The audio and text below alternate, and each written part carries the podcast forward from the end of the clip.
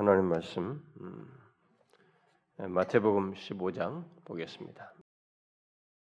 마태복음 15장 우리 지난번에 읽었던 어, 말씀 15장 우리 3절부터 6절을 먼저 한 절씩 교독을 합시다. 3절부터 음, 6절 한 절씩 교독하겠습니다.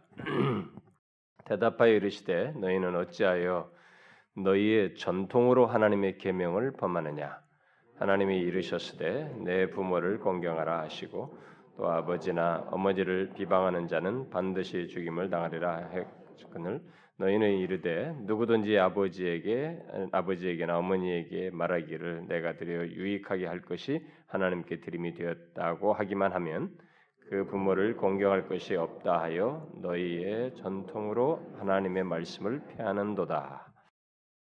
예, 지난주에 이미 이 말씀을 설명했는데요. 예, 유념할 것은 3절에 너희는 어찌하여 너희 전통으로 하나님의 계명을 곧 하나님의 말씀을 범하느냐. 그리고 또 6절에 아, 너희의 전통으로 하나님의 말씀을 폐하는도다.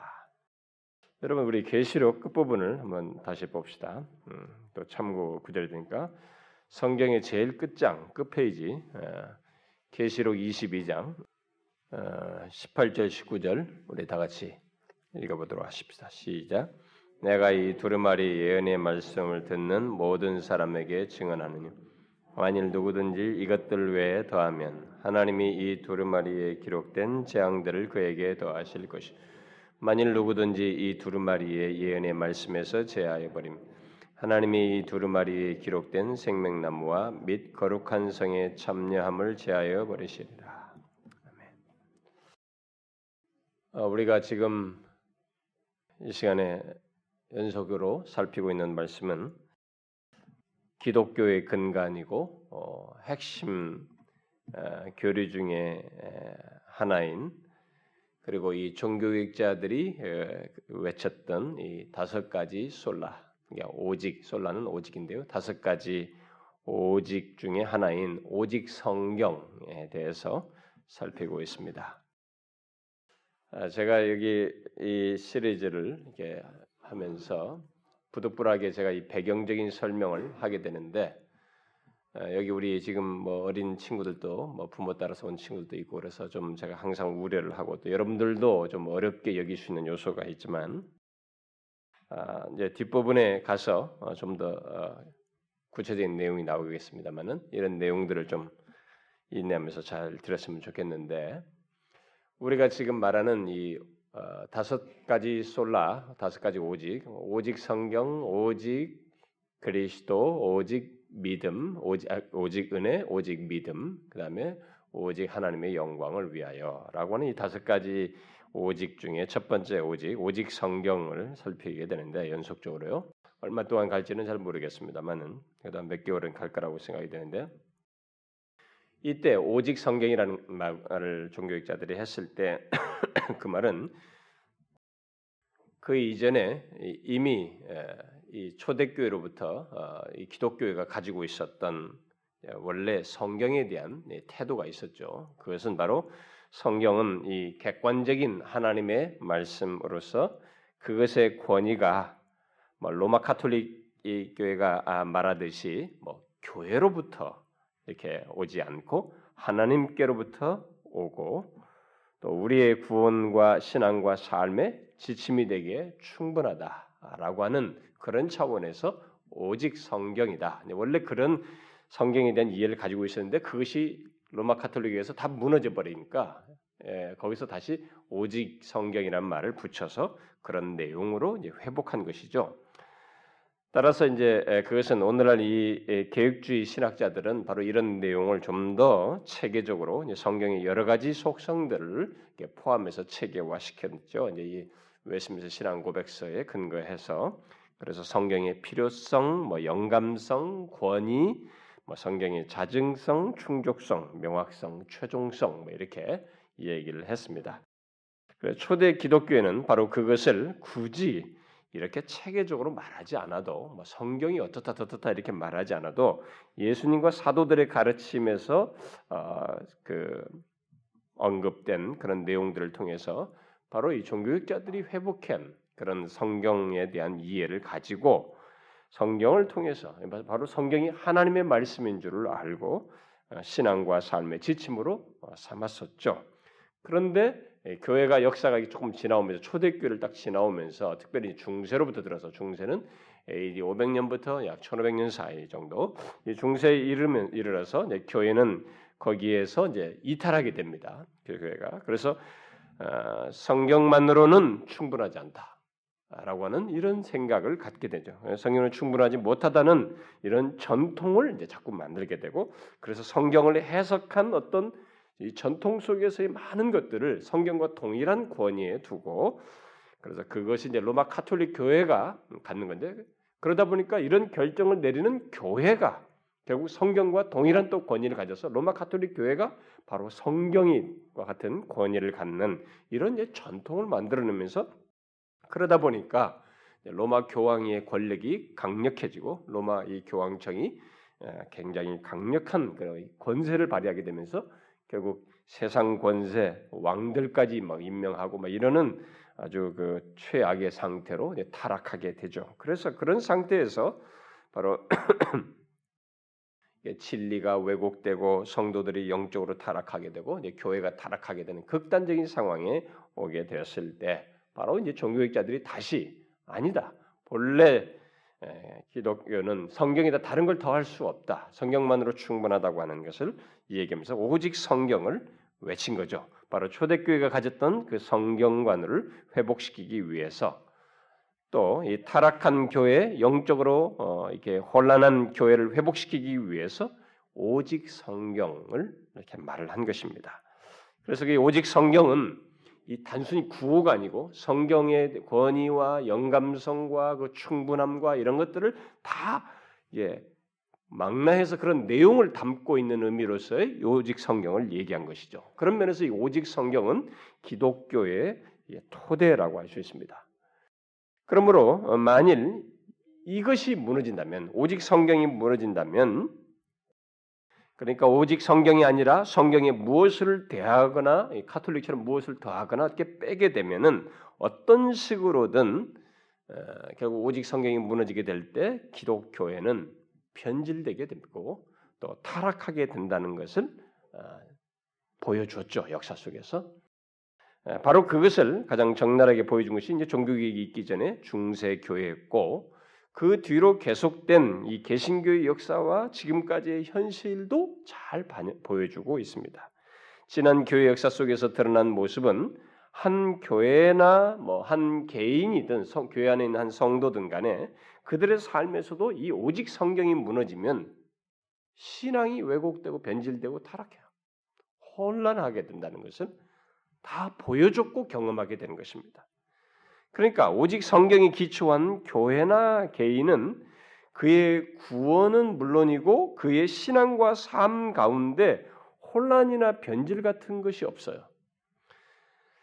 아, 그렇지만 만일 성경에서 무엇을 뺀 신앙생활을 어떤 식으로든 영향을 받아서는 어떤 식으로든 그렇게 하고 어, 그래서 성경을 뺀다는 것은 무엇인가? 이것은 이성적으로 믿어지지 않으니까 뭐 초자연적이고 뭐고 이런 걸 못 믿겠다고 하면서 어떤 것을 믿지 못한다거나 반대로 무엇을 더하는 신앙생활.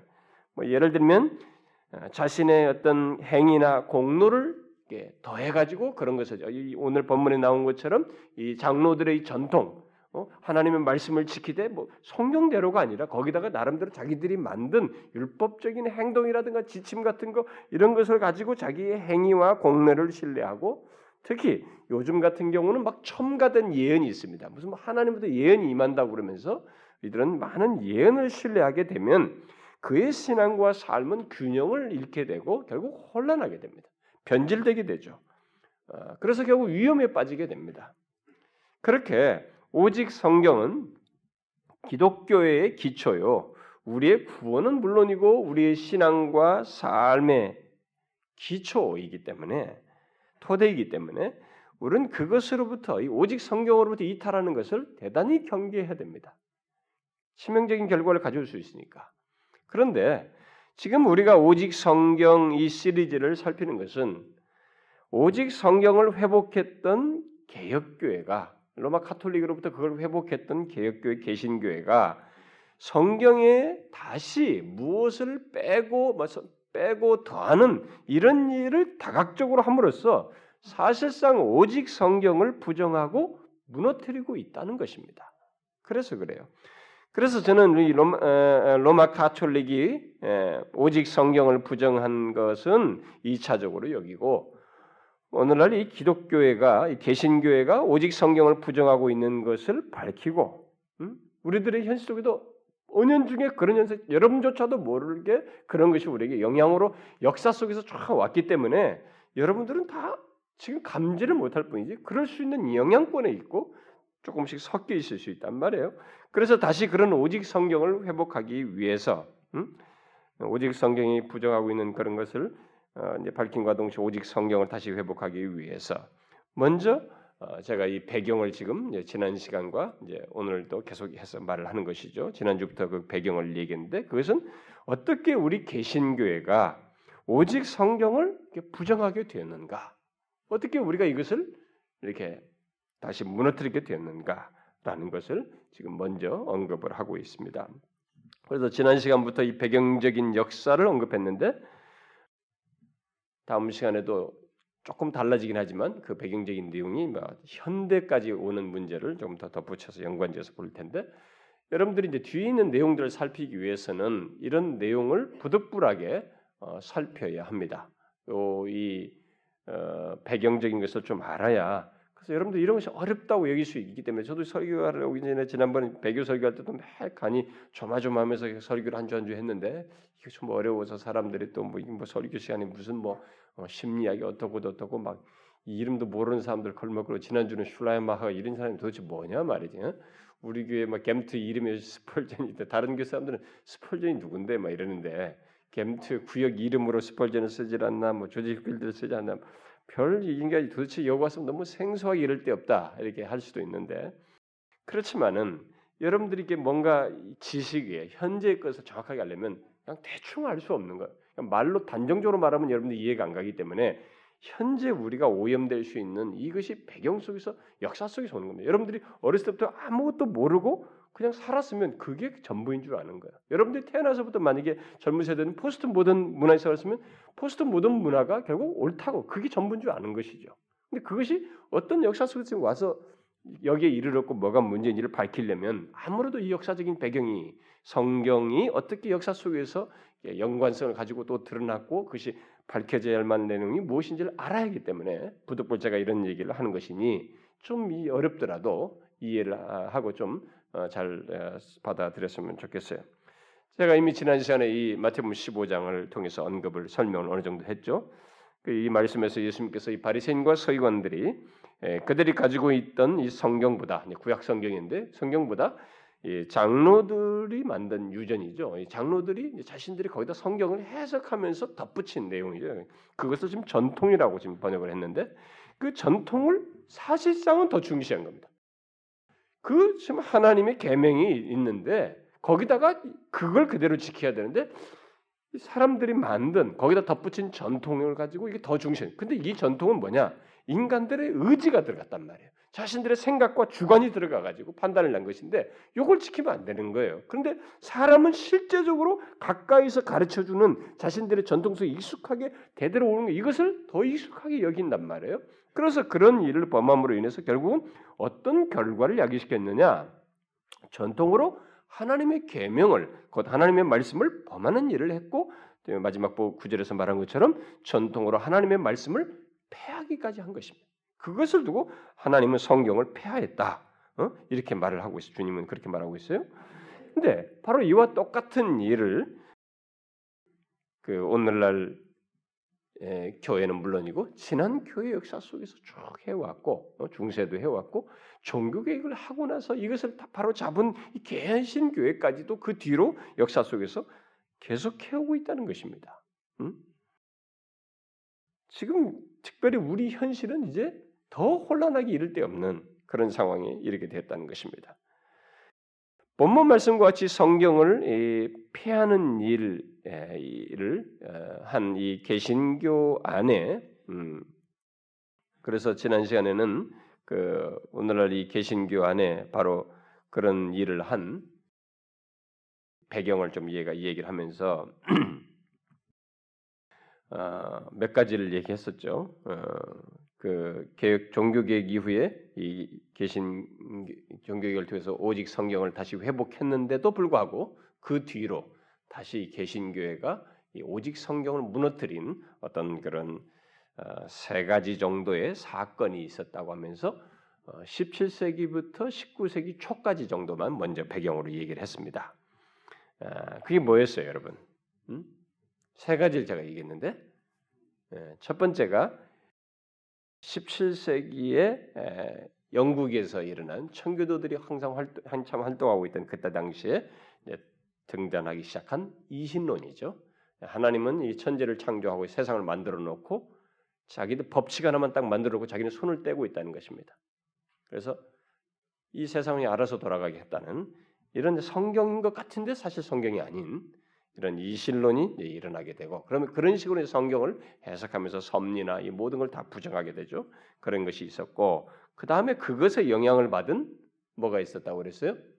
독일의 합리주의가 그래서 이성으로 이해될 수 있느냐 없느냐에 따라 이성이 이해되는 모든 다 잘라버리려고 하는 이런 강력한 합리주의가 이제 교회 안에 들어와서 음, 성경을 부정하는 일을 하게 됐고 세 번째로 일어난 것이 바로 누구였어요? 제가 자유주의자라고 하는 자유주의의 아버지라고 불리우는 슐라마허가 드러낸 이 성경 부정에 대해서 제가 우리가 언급을 했죠.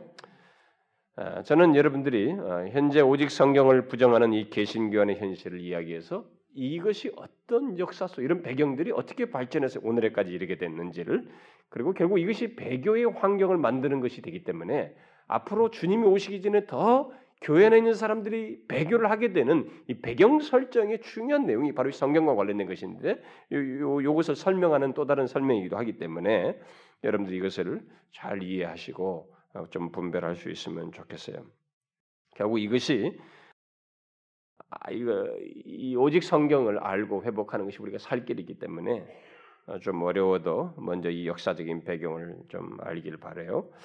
그래서 지난 어, 역사는 이성적인 이 합리주의에 의해서든 뭐 슈라마허를 포함하여 이 다양한 그 형태로 나타난 뭐 신비주의든 어, 또 합리주의와 신비주의가 섞인 자유주의든 또 그리고 그 이후에 일어난 여러 가지 그 뭐 실존주의 어, 철학의 기초에서 신비주의 쪽으로 좀 더 기울은 어떤 신정통주의 이제 오늘 얘기할 겁니다. 신정통주의든 그리고 이제 오늘날 이 다양한 지금까지 영향을 강력하게 미치고 있는 은사적 신비주의든 이런 지금까지 이렇게 이렇게 성경 오직 성경을 무너뜨린 이 계보들이 쭉 계속되고 있는데 이런 모든 성경 오직 성경을 무너뜨린 이, 이 운동들은 공통적으로 성경을 주관적으로 본다는 공통점을 가지고 있습니다. 성경을 주관적으로 보고 판단하는 주관주의의 기초에 있다는 것입니다. 예, 이것은 제가 앞으로 계속 설명할 중요한 포인트입니다. 그러니까 이성에 근거하든 뭐 감정과 직관을 중시하든 신비주의적인 체험을 중시하든 예, 그것은 별로 중요하지 않아요. 어떤 사용하는 통론을 어떤 건 중요하지 않습니다. 오직 성경을 이 부정한 개신교 안의 모든 운동과 사상들은 공통적으로 주관주의의 기초에 있어요. 개신교 안에 있는 건. 아, 그래서 현재는 그 주관주의를 더욱 부추기는 이 포스트 모던 시대이지만 오직 오늘날 이 개신교회는 오직 성경을 무너뜨린 이 주관주의적인 모든 운동의 연결선상에서 더욱 성경을 주관적으로 보고 판단하는 이 일이 힘을 받아 가지고 더욱 강력해졌어요. 그래가지고 이제는 막 가지치기가 쫙 돼가지고 어디 잡을 수가 없어요. 다 개별화돼 버렸습니다. 이것이 성경을 이렇게 주관주의로 기초해서 성경을 보게 되면 이게 누구의 영향을 받던 개별적으로든 이 역, 포스트몬이라는 배경 속에서 하든 이것이 결국은 과거의 역사 속에서 이렇게 다 오직 성경을 무너뜨리면서 신앙이 변절되고 혼란했던 많은 운동과 동일한 일이 개인적으로 교회적으로 있을 수 있는데 그게 지금 이 시대는 방사형으로 있어가지고 누가 누구가 그렇게 하고 있는지를 알지는 못하는 현실로 지금 발전해 버렸다는 것입니다. 그래서 오늘날 교회 의 사람들이 다 각자가 주관주의에 빠져가지고 성경을 읽는 이런 현상이 이제 아예 환경적으로 배경 역사가 만들어졌고 이 포스트 모더니즘이라는 것이 만들어져 가지고 사람들이 대부분 그래요. 그래서 요걸 우리가 지금 이 오직 성경이라는 이 시리를 통해서 여러분들도 바로 잡아야 되고 우리가 그것을 이 시대에게도 전해 줘야 합니다. 이것은 오늘날 성경을 중시하는 이 개혁 교회들 속에서도 대단히 뭐 성경을 중시하는 이 뭐 개혁교회, 뭐 칼빈주의 뭐 이런 교회들 속에서도 나타나고 있어요. 예, 그래서 그 증거가 어, 이 개혁교회들을 또 주관주의적인 신앙과 체험을 추구하는 이런 모습 속에서 발견되는 것입니다. 뭐 자기들이 성경을 대단히 오직 성경을 말하고 중시하고 뭐 칼빈주의 어떻고 어떻고 하는데도 불구하고 그들이 어느새 주관주의적인 신앙과 체험을 되게 중요시하면서 이 시대 풍조를 딱 따라가 버렸어요. 예?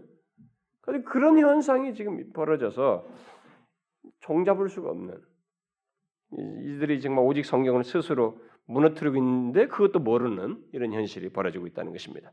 그래서 만약 여러분들이 지금 제가 이 말하는 사실을 깨닫게 된다면 어, 지난 교회 역사 속에 있었던 영적인 혼란과 현재 교회와 또 성도 개개인의 신앙과 삶의 혼란의 원인이 바로 이런 오직 성경을 무너뜨린 것에 있고 특별히 주관주의에 입각해서 성경을 보는 것에 있다는 사실을 알게 되면 여러분들은 굉장히 이렇게 쫙 역사도 볼 수 있을 뿐만 아니라 이 다른 이 시대와 이 모든 것에서도 분별할 수 있게 되고 자기 자신도 굉장한 경계심을 가질 수 있는 한 가지 중요한 사실입니다. 그러니까 인간이 똑똑한 것 같아도 역사는 그것을 못 벗어났어요.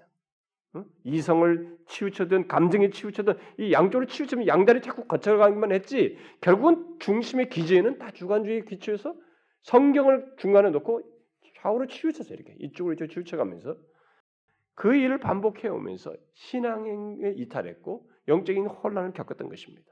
중심을 못 잡았어요. 지금 빗나간 모든 그룹들이 그래서 이, 이 내용을 아는 것이 어, 앞으로도 이제 여러분들이 유념할 중요한 사실이에요. 이것을 염두에 두고 이 역사적인 배경과 현재 교회 현실, 어, 지난날의 신앙과 삶을 여러분 개인의 신앙과 삶 또한 이렇게 보시는 것이 필요로 합니다. 그리고 오늘 오늘과 이 다음 시간에 이제 배경으로 살피게 될 뭐 이런 내용들을 연결지어서 여러분들이 보면서 자기 자신도 보아야 됩니다. 자기 자신도 어떻게 물들었는지. 자 그러면 그것이 드러난 그 다음에 어, 지난 시간에 이은 그 다음 계속되는 역사적인 배경을 어, 봅시다. 아, 다시 말해서 그 어, 주관주의에 입각해서 성경을 보고 판단하고 부정함으로써 오직 성경을 무너뜨린 개신교의 그 다음에 19세기 이후부터의 역사를 보자는 것입니다. 오늘은 이 19세기부터 1차 대전이 있기 전까지의 그 전까지 일어나서 오직 성경을 무너뜨린 개신교 안에서의 사상과 아, 운동들을 살펴보도록 하겠습니다. 자, 바로 이 슐라마흐가 예, 슐라마흐 이후의 자유주의 운동과 신정통주의라고 하는 이것을 살펴보도록 하겠습니다.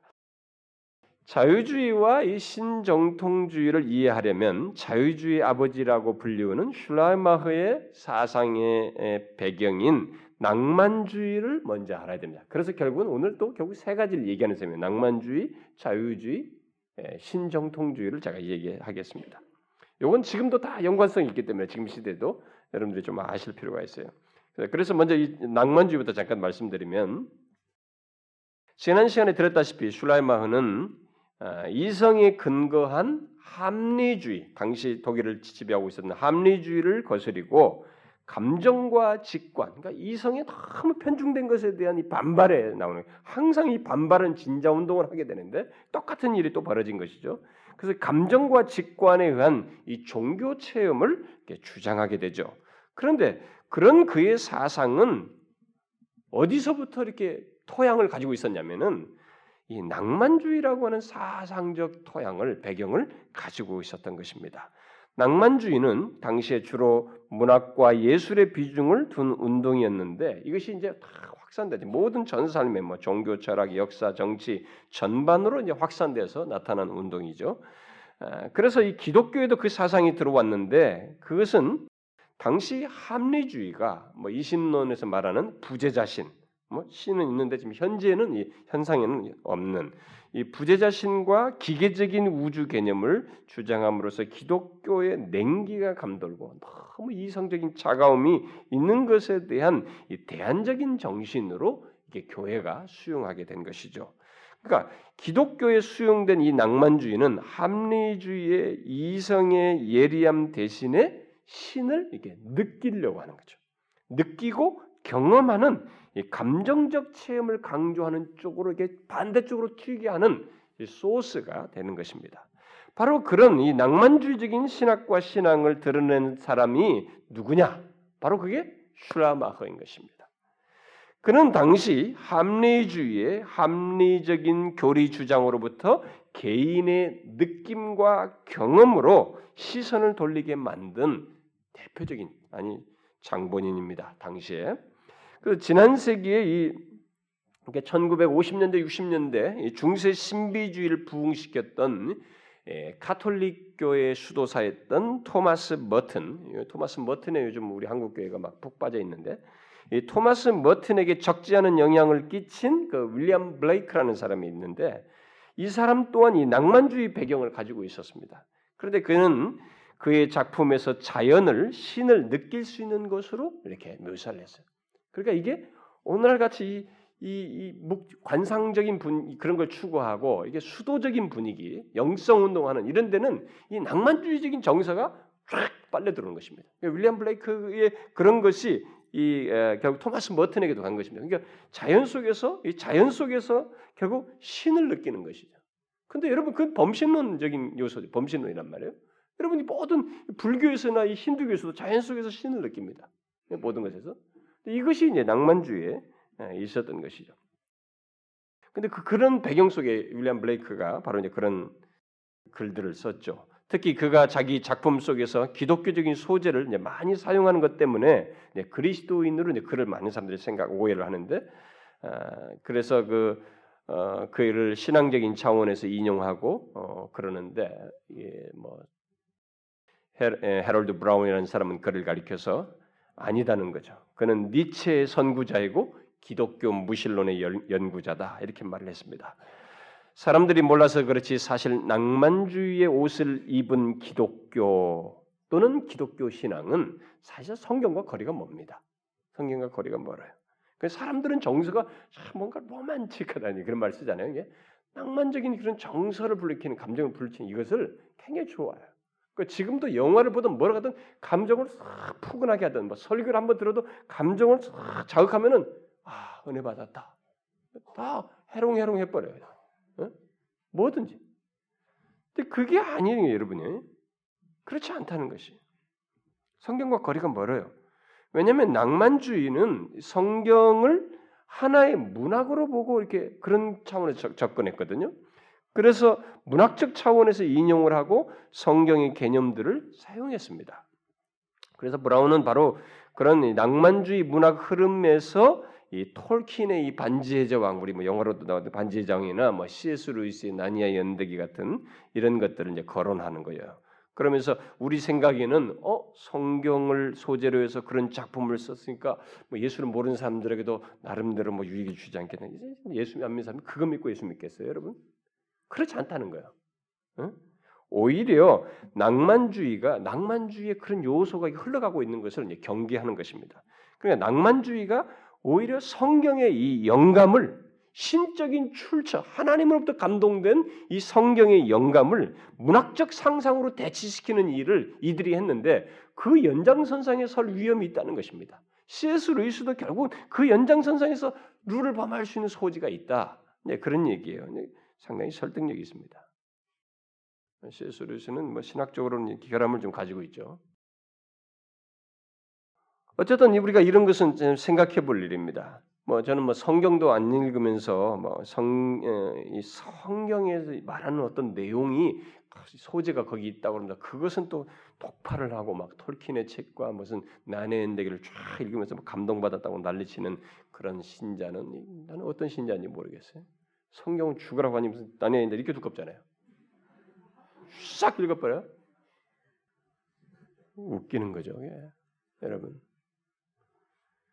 어쨌든 낭만주의 시각에서 이볼 때 기독교는요 결국 그냥 보편 종교입니다. 뭐 여러 종교 있는 것 중에 보편 종교이고 그리고 그 중에서 자기들 나름대로는 최고의 종교라고 생각하는 것입니다. 그렇다 보니 기독교의 절대 진리 같은 것은 인정치 않고 대신 어떤 고양된 종교 의식이라든가 고양된 정서적인 경험, 극단적으로는 신비적인 무엇을 기독교로부터 이렇게 경험하고 싶어하고 얻고자 하는 그런 기대를 가졌던 것입니다. 그래서 낭만주의는 이 이런 그 조금 그런 막 신적인 거 있잖아요. 이런 것들 그런 것을 되게 관심을 가졌어요. 그래서 악마 같은 거 어, 그런 것을 위시해서 공포스러운 내용에 관심을 갖고 그래서 영지주의적인 세계관을 가졌던 것입니다. 그 현대 최초 이 공포 이야기인 프랭켄스타인이 바로 이 낭만주의 작품으로 여러분들이 알려져 있지 않습니까? 바로 이제 그런 정서 속에서 다 나온 것입니다. 그 슐레마흐는 바로 그런 이 낭만주의 배경 속에서 성경을 전적으로 이제 부정하지는 않았지만 문학 비평적인 성경 비평을 함으로써 성경이 무엇을 말하는가라는 것보다 곧 성경의 내용보다 자신의 느낌과 취향을 따라서 기독교가 이랬으면 좋겠다는 것을 체계적으로 전개한 겁니다. 그런 낭만주의적인 관점과 정서와 예, 사상의 배경을 가지고 그렇게 기독교를 전개한 것이 그러다 보니까 신앙 감정, 아니 정서, 종교 감정을 체험을 어, 중시하는 글을 썼던 것입니다. 브라운은 이 슈라마흐의 의의는 그가 하나의 분위기를 조성했다는 점과 이전에 반해서 그리고 성경을 접근하는 방법을 제공했다는 점에 있다라고 달리 접근하는 방법을 제공했다는 면에 있다고 얘기를 하고 있습니다. 사람들은 그가 신학을 당시의 그 합리주의로부터 음? 그 구출한 것으로 생각하지만은 브라운 말에 의하면 실상은 낭만주의 감상벽과 이 감정주의 안개 낀 늪과 질퍽질퍽한 수, 수렁 속으로 어, 추방시켜 버렸다. 오히려 더 이쪽을 한대 쪽으로 더 집어넣어 버린 것이 어, 그, 그렇게 만들었다는 것입니다. 왜? 성경을 계시된 말씀이요 믿어야 할 말씀으로 보기보다 그저 우리가 경험하고 느끼고 이 감동받고 명상하고 노래하는 것으로 얘기했기 때문에 그렇습니다. 그것이 낭만주의 성경관이에요. 그러니까 오직 성경이 아닌 것입니다. 종교학자들이 말해 초대교 성도들이 생각했던 오직 성경이 아닌 것입니다. 그런데 바로 그런 이 낭만주의 배경을 가진 슐라마흐가 주장한 기독교를 뒤이어서 열렬하게 따른 사람들이 누구냐? 바로 그들을 가리켜서 우리가 자유주의라고 말하는 것입니다. 그래서 두 번째로 이 자유주의를 얘기하면 자유주의는 19세기 이제 중반부터 1차 어, 대전 전까지 1차 어, 대전까지 1차 어, 대전 때까지 유럽과 미국에서 크게 성행했던 운동입니다. 뭐 우리나라에도 거기서 유학파가 들어와 가지고 자유주의를 학교에서 가르치기도 그랬죠. 그들은 이 기독교 신앙을 인간 문화와 조화시키려고 했습니다. 그래서 자유주의가 이 낭만주의를 별로 이렇게 좋아하지는 않았음에도 불구하고 그런 배경을 가진 슐라마흐를 따른 것은 슐라마흐가 문화를 중시했던 이 낭만주의적인 배경을 가지고 신학을 전개했기 때문에 그렇습니다. 이들은 문화를 되게 중시했단 말이에요. 그러나 합리주의가 되었던 낭만주의가 되었던 자유주의가 되었던 모두 계몽주의의 도전을 수용한 공통 분모를 가지고 있어서 사실상은 별 차이가 없습니다. 기독교와 관련해서 성경과 관련해서는 계몽주의 도전이라는 것은 진리는 하나이지만 새로운 종교가 필요하다는 것입니다. 거기에 걸맞는 새로운 세계관을 가지고 새로운 어, 계속되는 새로운 세계관을 가지고 새로운 종교가 필요하다는 것이. 그런데 자유주의는 그런 계몽주의의 도전을 두 가지 측면에서 체계적으로 논리적으로 전개를 했죠. 하나는 교리적인 관점에서 자유주의를 전개했고 또 다른 하나는 성경 자체와 관련해서 이 성경과 관련해서 이 자유주의를 전개했습니다.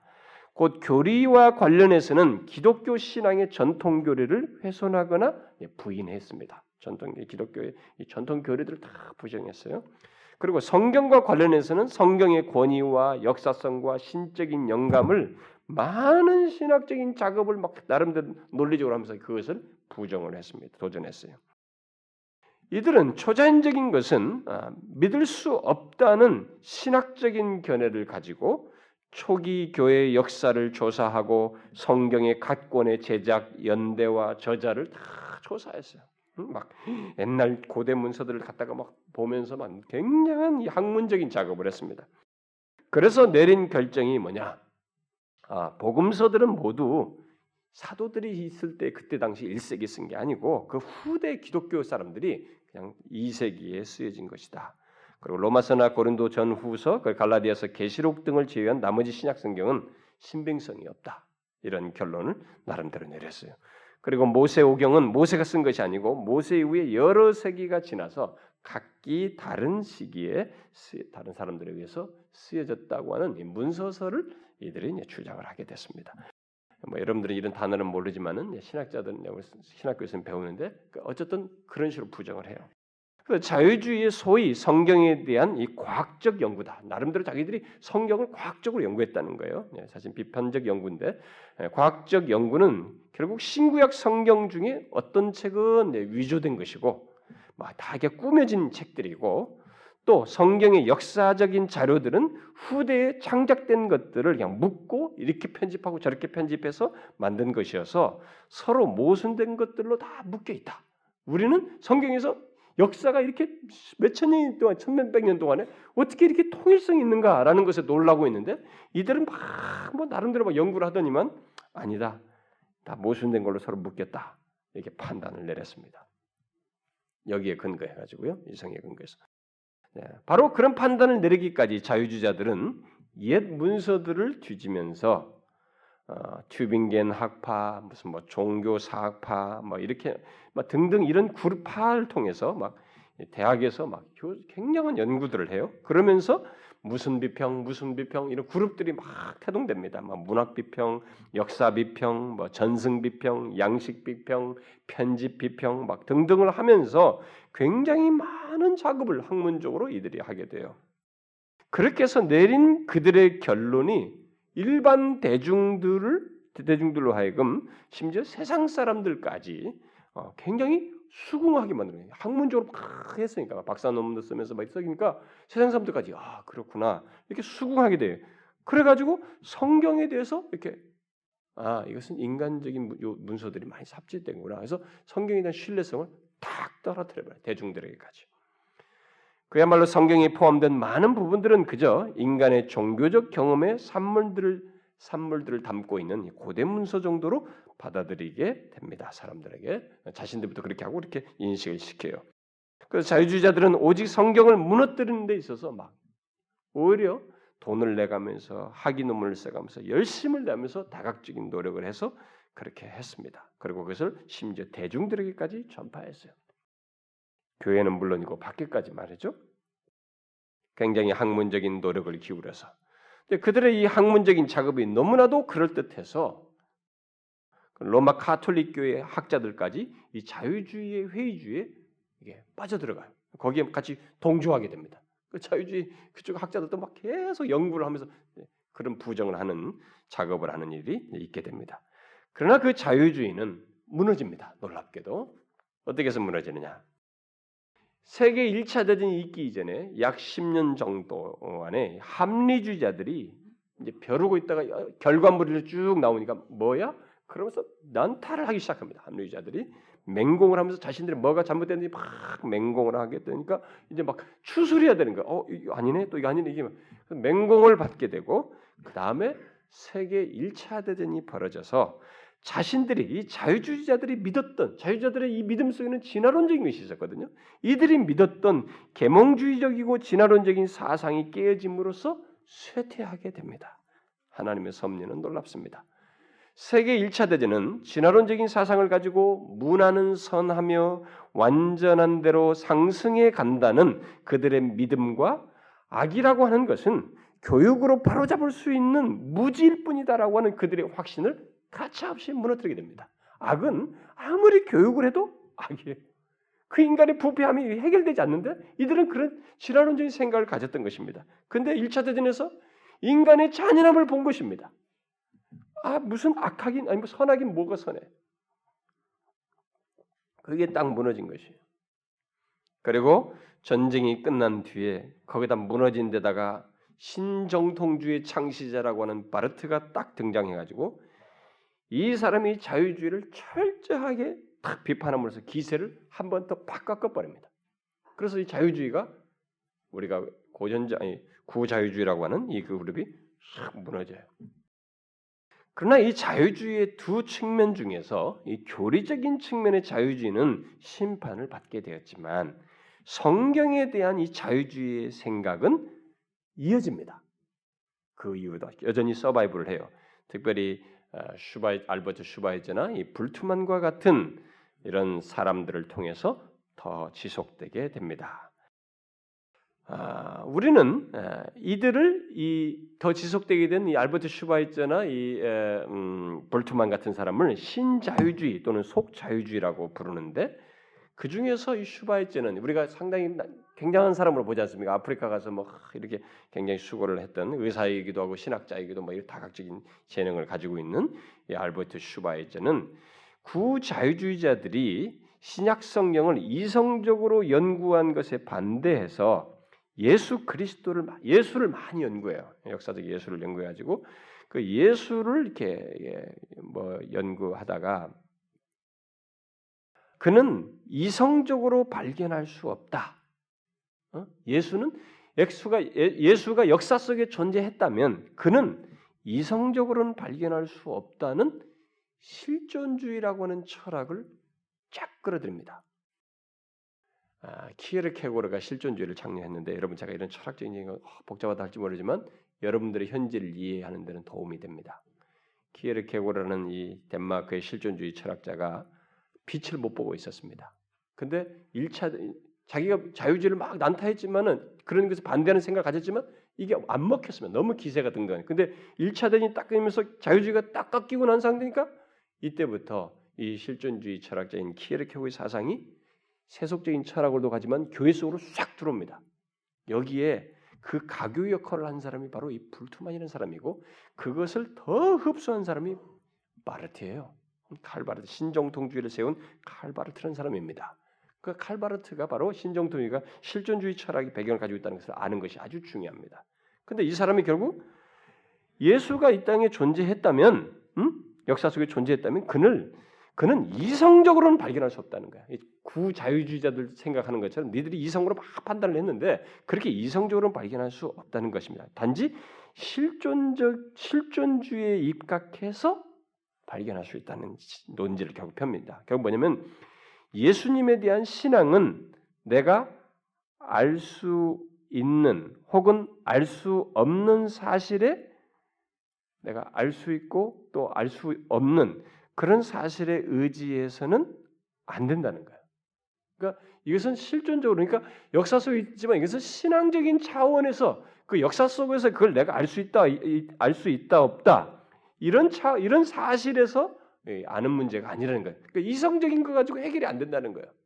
어? 그러니까 이것은 어떤 신앙의 영역에서 생각해 볼 일이다. 그래서 결국은 뭐냐면 예수가 역사 속에 있었는데 그 역사 속에 옷을 입고 등장해 살았던 그 사람은 그냥 좋은 선생이다. 우리가 보여지는데 그것을 초대교회 사람들이 이렇게 자꾸 막 신성화 그림을 그린 것이지 그 살았던 그 사람은 그냥 좋은 선생, 좋은 선지자 그리고 좋은 모범적인 도덕적인 모범가일 뿐이다. 이런 논지를 펴게 된 것입니다. 자, 이런 그 이 다음 사상의 창시자인 바로 이 칼바르트가 바로 이런 불투만의 관점에 깊은 인상을 받고 신정통주에서 이제 반영하게 됩니다. 그리고 이제 이 속자유주의의 이 불투만이라는 사람이 슈바이처와 함께 등장하게 되는데 이 사람은 어, 이 초대교회가 만들어냈다고 생각하는 내용들은 다 신화라는 거예요. 응? 그러니까 신화적인 것이 다 기, 기, 성경이 덧붙여가지고 글로 만들어졌다는 것입니다. 그래서 초자연적인 내용들, 그 신화적이라는 것은 다 빼내버려야 된다. 그래야 이게 원래의 성경이 나온다라고 하면서 본래의 내용을 찾아야 한다고 막 말을 하면서 소위 비신화화라라는 이런 말을 써가지고 성경을 팍 추려버립니다. 축소시켜버리죠. 특히 신약 성경에 기록된 그리스도의 인격과 사역, 곧 그의 뭐 선제하심, 뭐 동정녀 탄생, 그의 신성 무지하심, 속죄적인 죽음, 부활과 승천, 그리고 장차 심판하시겠다고 하는 심판을 재림하시는 이런 모든 내용들은 다 신화 취급해 버립니다. 오직 성경을 어, 오직 성경을 이 개신교 안에서 지키는 게 아니라 아예 그냥 더 처절하게 밟아버려요. 아니 더 무너뜨려 버립니다. 논리적으로. 그러면 이런 이제 자유주의 그렇게 해서 성경을 무너뜨린 이 배경에 의해서 그 다음에 등장한 것이 바로 이제 신정통주의인데 결국 이런 아, 앞에서 말했던 칼바르트 자유주의를 철저히 비판했던 소위 신정통주를 일으킨 그는 성경에 대해서 그러면 어떻게 했을까? 이 세 번째 나오는 게 신정통주의입니다. 이것은 지금까지 영향을 계속 미치고 있기 때문에 우리가 이제 주목할 일입니다. 사실 신정통주의는 1차 대전 이후에 시작되어서 일반적으로는 1945년까지 시간상으로는 그때 크게 풍미하게 됩니다. 영향력을 미치게 되죠. 그러나 신학적으로는 지금도 영향을 계속 미치고 있죠. 요즘 우리나라에 뭐 그 사람이 책만 쓰면 무조건 번역하내고 있는데 영국의 알리스타 알리스타 맥그라스 같은 사람 뭐 여기인데 그의 신학적인 관, 이 관점은 바르트의 관점을 굉장히 많이 가지고 있습니다. 특히 그의 이 성경관에서 우리는 그걸 잘 볼 수 있습니다. 그는 성경의 축자 영감설 같은 우리가 지금 종교학자들이 믿었던 축자 영감설 같은 걸 믿지 않습니다. 그 대신 그렇게 믿지 말고 성경에서 어떤 영성을 불러일으키는 이 주관적인 경험을 불러 주는 이 요소를 우리가 오히려 이 축자 영감설을 믿는 사람들이 다 소멸시켰다 이게 오히려 그렇게 믿어서는 안 된다는 성경에 대한 잘못된 견해를 가지고 있습니다. 그리고 우리나라에서 이 장로, 이 통합 측이죠. 이 장로의 신학교가 열렬하게 이 칼바르트를 신정통주의를 음, 따르고 있죠. 음. 자, 그러면 이 신정통주의는 어떻게 오직 성경을 무너뜨렸을까? 깨뜨리고 있을까? 신정통주의는 정통주의에다가 신자를 붙인 겁니다. 그러니까 정통주의라는 것은 개혁주의 신학의 핵심 주제 등을 강조한다는 면에서 정통주의라는 것이죠. 종교학자들이 말했던 오직 성경, 오직 은혜 이런 걸 다 중요하시 강조를 똑같이 했어요 외면상으로. 그래서 정통주의입니다. 그러나 당대 문화와 발전된 당시의 신학적 측면들을 고려한다는 면에서 새로운 것이에요. 새로운 신학인 거예요. 그래서 새로운 정통주의, 신정통주의라고 불리는 것입니다. 이 신정통주의 특징은 합리주의와 자유주의자들이 배제했던 하나님의 초월성을 강조함과 동시에 기독교 신학의 기초로서 성경의 중요성을 강조한 것입니다. 그러니까 하나님 뭐 초월적인 하나님 다 없애버렸잖아요. 예수 그리스도 뭐 이런 거 다 없애버렸는데 여기는 회복했어요. 하나님의 초월성. 그러나 이것도 좀 다른 것입니다. 성경이 말하는 초월성. 그래서 나중에 이 후, 후에 에밀 브루너 같은 이 신종통주에 따르는 그 후대 사람 뒤이은 사람은 하나님의 초월성보다 인간의 초월성도 얘기해요. 그러니까 이거 그럼 누가 도대체 어떻게 된 거야? 헷갈리는 초월성을 결국 얘기하게 됩니다. 그래서 달라요. 응? 그러나 어쨌든 그 이전 시대에 반해 가지고 하나님의 초월성을 강조하고 기독교 신학의 기초로서 이 성경의 중요성을 강조했다는 면에서 특징을 가지고 있습니다. 그러나 그들이 성경의 중요성을 어, 인식했다는 면에서는 뭐 종교자를 따르는 것 같고 굉장히 그럴 것 같지만 차이가 있습니다. 그들은 제가 앞에서 말한 것처럼 키에르케고르의 실존주의 사상과 토스테프스키의 소설 등의 영향을 받아서 까라마조프 형제들 이런 것들을 되게 좋아했죠.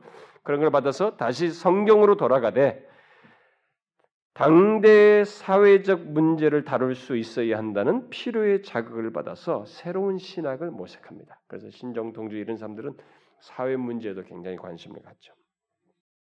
성경과 관련해서 그들의 신학을 말하게 되면 성경의 중요성을 인식했지만 그들의 그들이 생각한 성경은 신적 기원을 가진 객관적인 계시가 아니고 단지 계시의 사건이 발생하는 수단이라는 것입니다. 여러분 제가 조금 어려워도 이걸 아실 필요가 있어요. 그러니까 계시의 사건이 발생하는 수단이 성경이다. 성경이 계시의 사건이 발생하는 수단이다. 도대체 무슨 말이냐 이게. 그러니까 성경이 여기 우리 성경이 현재 하나님의 도구로서 사용되어서 내게 계시가 될 수 있다는 거예요. 계시인 것이 아니라 될 수 있다는 것이에요. 좀 이상하지 않습니까? 쉽게 말하면 지금 우리가 가지고 있는 이 성경 자체는 하나님의 말씀이 아니에요. 응? 거기서 벌써 빗나가 있습니다. 이것 이것 자체는 하나님의 말씀이 아니지만 이게 내게 하나님의 말씀이 될 수 있다는 거야. 응? 어느 시점에서 믿, 믿, 믿게 될 때. 다시 말하면 또 여러분들 이해 안 될지 몰라요. 다시 말하면 우리가 가진 이 성경에 기록된 말씀은 하나님의 말씀이 아니고 내가 신앙으로 반응할 때에야 하나님의 말씀이 된다는 것입니다. 그럴듯하지만 굉장히 교묘합니다. 근데 여러분 잘 아셔야 될 것은 기독교가요. 이렇게 교묘하게 학자들에서 발전 발전 발전하면서 어디를 쳤냐? 성경을 쳐버렸어요. 그러니까 배교가 될 수밖에 없는 거예요. 그리고 신앙이 혼란할 수밖에 없습니다. 그러니까 예수를 믿은 사람들이 어, 성경 가지고 해석하고 그러니까 그럴듯하지만 왜 주관주를 자꾸 빠져들어가냐 사람들이 아니 왜 객관적인 진리와 예수 그리스도께서 객관적으로 우리에게 행하신 이 구속의 사실에 대한 믿음을 왜 더 견지하지 않냐고 이것은 따분한 게 여기고 자꾸 뭔가 체험하겠다고 싶으면서 주관적으로 쪽으로 자꾸 흘러가느냐 왜 신비주의 쪽으로 자꾸 흘러가느냐 이런 식의 성경에 대한 발전의 이해를 가지고 성경을 이런 식으로 발전하면서 사람들 이해를 가지고 다 가르쳐 왔기 때문에 아니 성경 가지고 가르치니 누가 알게 뭐예요? 목사들도 분별 못한다고 사실이에요. 신종 투종이 이거 바르트의 엄청난 분량입니다. 그거 평생 읽어도 모를 정도 분량이에요. 그, 한, 그 지식에 따라갈 수가 없어요. 함부로 그 사람 판단하는 사람들은 아무것도 아니다 취급할 정도예요. 네가 뭘 한다고 바르트 이렇게 말할 정도. 너무 탁월해요. 그런데 그 목사도 모르는 한국이에요. 이 신종통주의 입각해서 성경에 해석하면 누가 알아요, 여러분? 알지 못합니다. 아, 그렇지. 내가 이 말씀을 들어서 여기서 내가 믿을 때, 아, 이게, 이게 나한테 살아서 움직여 내 말씀이, 이게 하나님의 말씀이 돼야지. 그때서야 가치가 있지. 뭐 이게 뭐가 가치 있겠어? 이런 이원화가 생기는 거예요, 여러분. 그, 그런 식으로 예수 믿는 사람들이 좀 많습니까? 지금도 그 영향을 받는데? 그래서 이들에게 중요한 것은 말씀이 된다는 거예요, 자꾸. 여러분 그것이 예수님과 사도들이 성경에 대해서 취한 태도예요? 우리가 생각해 봐야 됩니다. 예수님과 사도들이 그렇게 됐냔 말이에요. 바르트의 주장대로 하나님께서 성경을 통해서 말씀하실 수도 있고 안 하실 수도 있냐는 거예요. 예수님께서 성경을 사용하셨을 때, 구약 성경을 사용했을 때 이렇게 말씀했습니까? 만일 하나님이 이 구절을 통해서 말씀하고 계신다면 여러분들은 그걸 따라 주세요. 이렇게 했어요? 이런 조건문을 붙였습니까? 그렇지 않습니까? 그렇지 않아요, 아예. 아예 그는 성경은 폐할 수 없다. 못 박았습니다. 심지어 1.1핵이라도 반드시 없어지지 아니한다고 말씀하셨어요. 그렇게 함으로써 기록된 모든 말씀이 이거 지금 기록돼서 우리에게 준 이 말씀 자체가 하나님으로부터 왔으며 하나님의 말씀이라는 것을 밝혔어요. 그러니까 성경은 그 자체로서 하나님의 권위를 가지고 있고 그분의 말씀이라는 것입니다. 물론 죄성을 가진 인간은 성령 하나님께서 조명하시지 않으면 성경에서 말하는 구원의 메시지를 깨달을 수가 없어요. 그러나 성경은 내가 깨닫든 못하든 음? 그 자체로서 신적인 권위를 가지고 있고 시편 기자가 말한 대로 여전히 빛과 진리예요. 이 세상을 향해서 빛과 진리이고 어두운 영혼들을 향해서 빛과 진리로 존재하는 것입니다. 그것으로 우리에게 허락되어진 것이에요. 그것은 지금도 달라지지 않습니다. 내가 깨닫고 못 깨닫는 것에 따라서 달라지는 게 아니에요. 예수님과 사도들은 구약 성경을 염두에 두고 성경이 말한다는 것을 하나님께서 말씀하신다라는 의미로 말했습니다. 성경이 말하기를 할 때 이것은 성경이 말하는 것은 하나님이 말씀하시는 것을 얘기했어요.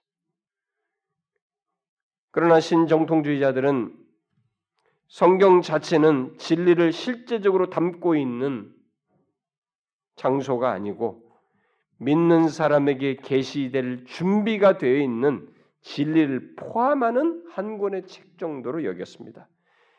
결국 성경을 주관적으로 사용함으로써 부활도 역사적인 사건이 아니고 하나의 영적인 사건으로 취급하는 이런 극단적인 룰을 범한 것입니다. 따라서 신정통주의자들은 성경을 축소시킴으로써 오직 성경을 무너뜨렸어요. 아니 모든 신자들에게 축소된 성경을 사실상 갖고 신앙생활하도록 만들었습니다. 그러니까 이것 다 들고 있어도 신정통주의에서 영향을 받은 사람은 이 성, 자기들이 들고 있는 성경은 이것이 하나님의 말씀이 되는 것만이 하나님 말씀이기 때문에 굉장히 축소된 내용이에요. 그런 축소된 성경을 가지고 신앙생활을 하게 만든 것입니다. 또한 실존주의 철학에 기초한 주관주의적인 성경관으로 인해서 신정통주의는 성경을 통해 아니 성경에 기초해서 주관주의적인 신앙과 삶으로 흘러 들어갔습니다. 이들이 중시한, 중시하는 것은 진리의 객관성이 아니라 개인의 신빙성이에요. 그래서 모든 신학을 주관적인 상대성의 영역으로 내몰았고 자연스럽게 신비주의로 흘러갔습니다. 신정통주의는 그 사실을 프란시 셰퍼가 다음같이 말했어요. 칼바르트는 신학에서 실존주의적인 도약이 이루어질 수 있는 문을 열어놓았다. 그동안 라인홀드 니버, 폴 틸리히, 뭐 다 존 로빈슨, 앨런 리차드슨 뭐 이 사람들은 다 그 후배 신정통주의 따르는 사람들입니다. 그리고 새로 등장한 많은 신학자들이 그의 뒤를 따랐다. 그 상세한 내용은 좀 다르겠지만 그들이 씨름하고 있는 것은 결국 동일하다. 즉 그것은 합리성을 부인하는 현대인의 씨름이다. 신정통주의가 놀라우게 합리성을 주장할 것 같지만 이걸 부정해요. 그저 시, 신비주의로 자연스럽게 흘러가게 돼요. 그래서 신정통주의는 주관주의적인 신앙과 삶 그리고 신비주의적인 경험을 추구하도록 이렇게 쭉 인도하게 됩니다. 우리나라에서 신정통주를 따르는 이 장로의 신학교가 요즘 이 토마스 머튼에 심취하고 관상기도를 신학생들에게 훈련시키고 신비주의를 유포하는 것은 이유가 있는 것이에요. 바로 이런 연결고리 때문에 그런 것입니다. 그게 정상적인 것이 아니에요. 치우친 거예요. 역사 속에서 쭉 흐름을 따라서 흐름 따라 흘러가고 있는 것입니다. 이런 사실을 통해서 아니 지금까지 살핀 각종 사상과 운동들을 통해서 우리는 오직 성경이 무너지게 되면 곧 종교개혁자들이 회복한 오직 성경을 내용적으로 갖지 않으면 바로 그것이 결국 균형을 갖는 것인데 만일 그런 균형을 갖지 않으면 우리의 신앙과 삶은 자연스럽게 한쪽으로 치우치게 돼요. 그가 교회 안에 있어도 치우치게 됩니다. 그것은 지난 교회 역사뿐만 아니라 지금 현재 어느 교회에서든지 그리고 어떤 한 개인의 성, 개인의 신앙과 삶에서 여러분 개인에게서도 나타날 수 있는 모습이에요. 만일 한국 교회 목회자가 또 주일학교의 사역자가 오직 성경이 무너져 있다 그에게 그러면 그에 의해서 영향받는 교회나 그 주일학교도 치우치게 되는 것입니다. 그건 두말할 것이 없어. 자기들은 치우쳤다는 생각을 못 합니다. 발견하지 못하지만 교회 역사가 분명히 보여줬던 것처럼 치우쳐요. 사도들에 의해서 주어진 이 사도 어, 신약의 서신서에서 사도들이 밝혀준 것처럼 치우치게 돼 있습니다. 만일 어떤 신자가 오직 성경이 무너진다 그에게 있어서 그 개인에게서도 오직 성경이 무너지게 되면 그의 신앙과 삶은 치우치게 되고 혼란하게 되는 것입니다. 자기는 그건 모르겠지만 그게 돼요. 이런 면에서 신앙생활은 뭐 예배당이 뭐저 음, 좀 이렇게 뭐 쓰러져 가고 뭐 초가집이든 뭐. 쓰여도 뭐 냉난방이 안 되고 뭐 초철하고 허름해도 그런 환경에 의해서 신앙생활하는 게 아니에요, 여러분. 신앙생활은 오직 성경을 말하고 소유한 목회자, 사역자, 리더, 교사 그들과 함께 하는 것이에요, 여러분. 만일 그런 사람이 없다.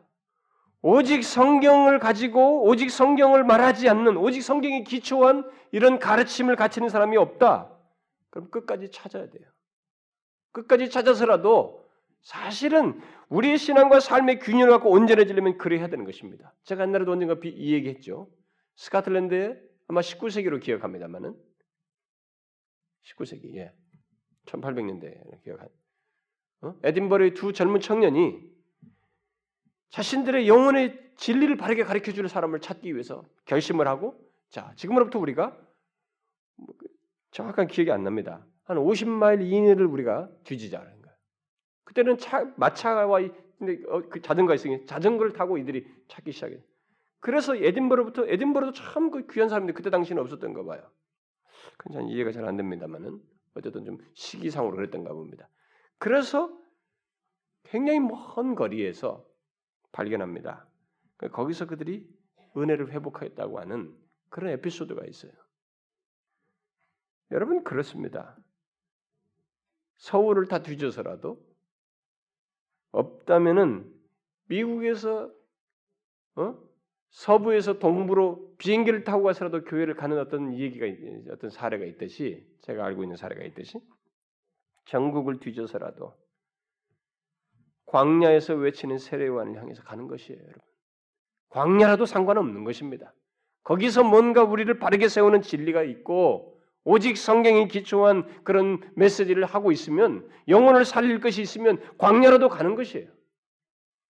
전국을 뒤져서라도 좀 힘들고 불편, 불편해도 그렇게 하는 것이 신앙생활에 개인적으로는 좋습니다.